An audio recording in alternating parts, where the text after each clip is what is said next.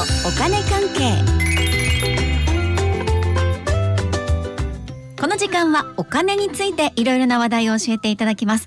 ファイナンシャルプランナーで社会保険労務士の川辺典子さんです。よろしくお願いします。はいよろしくお願いします。先週はフリーランス保護新法のお話でした。今日はどんなお話ですか？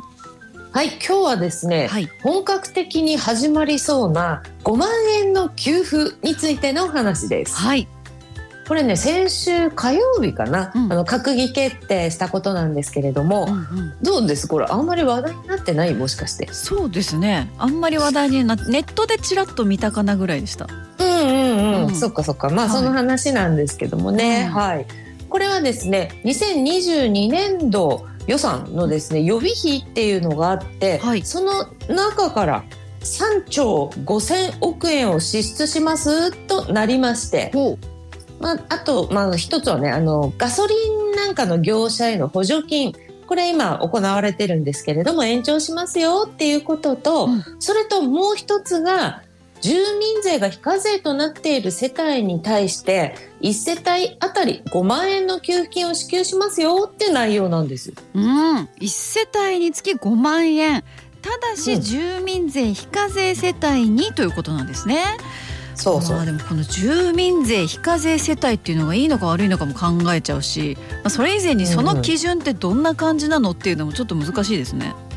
うん、確かにねそうですよね。私とか松尾さんはあの6月にね住民税納付のあの封筒が、はい、そう、はい、あれがね届くんで分かりやすいですけどね、うん、うん、でもね会社員の方で給与から転引きされているっていう人多いのでちょっとあんまり感覚がないっていう人もねいるかとは思いますよね。そうですね。うん。まあ、とりあえず住民税についてこうゼロからおさらいって感じでいきますかね。ありがたい。よろしくお願いします。はいそうしましはいじゃあですね住民税とは、はい、あの個人がねお金一定以上入ってきたよっていう人に対してかかる税金で、うん、でね大晦日がその税金を計算するための締め日ですね。うんうん、だから今年いくらたくさん稼いでいるよって人であっても、うん、去年一定よりも所得が少なかったら住民税非課税っていうことはねありえるんですよね。あそうかうん、これがまあ所得税とは違う住民税の特徴の一つですね。うん、だから住民税は去年の元日から年末までの所得で決まるから今年に入ってからの所得っていうのはもう全く関係がないってことですよね。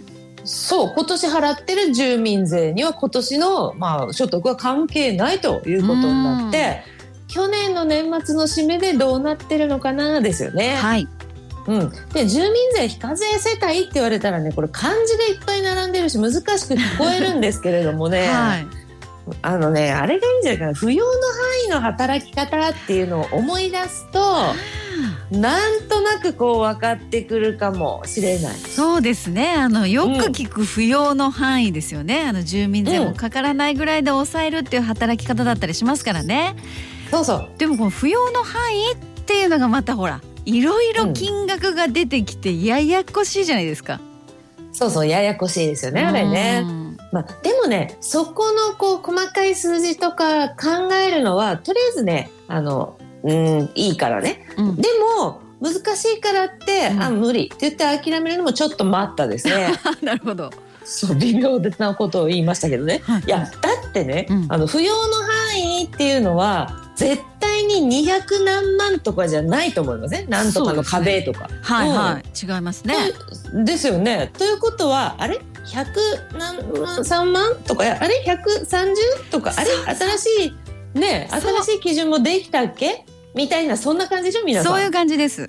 うん。なんて考えると、うん、なんとなく100万円台前半より少なそうだなみたいな感じってわかるじゃないですか。そうですね。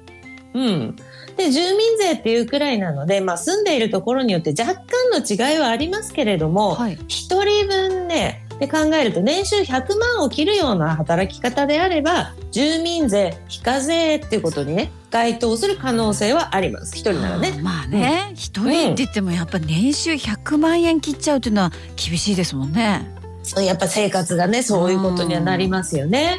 うん、そしてあの、まあ、確かに今回住民税非課税世帯ってことで世帯っていうのがついているので、はい、やっぱりそんな風に世帯で考えていきますよね。うんうん、ちょっと計算が変わってくるんですけれども、はい、そういう世帯っていうのは夫婦2人であろうが子供がいようが、うん、年収100万円台から200万円台くらいになるわけで。うんで該当するのは全国でね約1600万世帯ということです。うん、これは妥当なところなんですかね？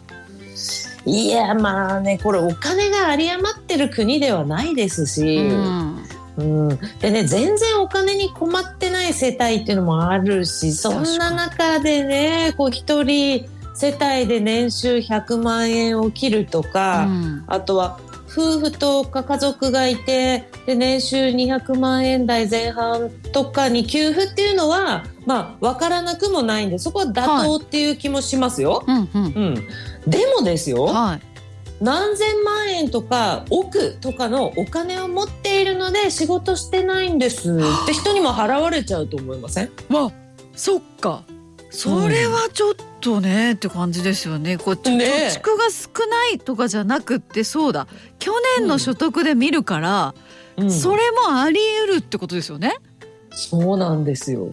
例えばねいわゆるファイヤーの人たちとかね、はい、それもありえますしあとはね高齢者とかで大量にいると思うんですけれどね。そうだ、うん、日本の金融資産の7割とかが高齢者のところにありますから年金は少ないから住民税かかってないけれども預貯金は何千万とか億とかあるんですっていう方たちも結構いらっしゃいますね。そうですね、うん、でも住民税非課税世帯に該当するともらえると。っていうことになっちゃうってことですもんね。そう、うんいやこれでも本当に貯蓄もないし去年所得が少なかったっていう人のところに行き渡ってほしいですけどそれってやっぱ難しいんですか？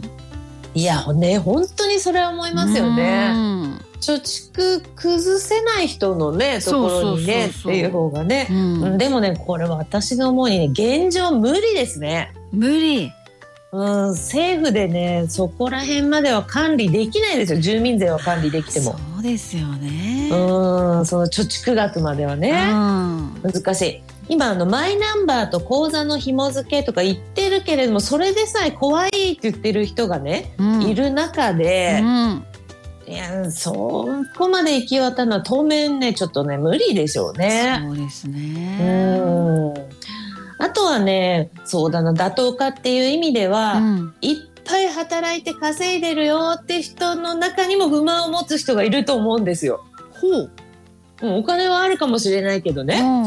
うん、でもいっぱい働いて稼いだっていうことは、はい、税金をいっぱい納めたよってことじゃないですか。あそうだうん、でそれがどこに行くかっていうと税金を納めてない人のところだけに行くんですかね。っていう意見も出てくると思うんですよ。うわ難しい。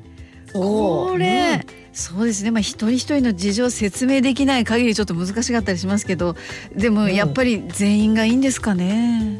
いやそう考えるとね全員に給付がすっきりするような気もしますよね、確かにね。バッとねまあねバッとね、うん、でもねそこまでねお金がないわけですよ 今度は。そうだうんね、だからねこの現金給付って難しいと思いますよ。そうですね、うん、本当にそれぞれありますからね。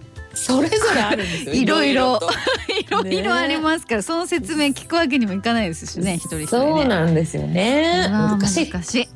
はい、うん、ということで今日は本格的に始まりそう。5万円の給付ということで住民税非課税世帯についてのお話も教えていただきました。ファイナンシャルプランナーで社会保険労務士の川辺典子さんありがとうございました。はいありがとうございました。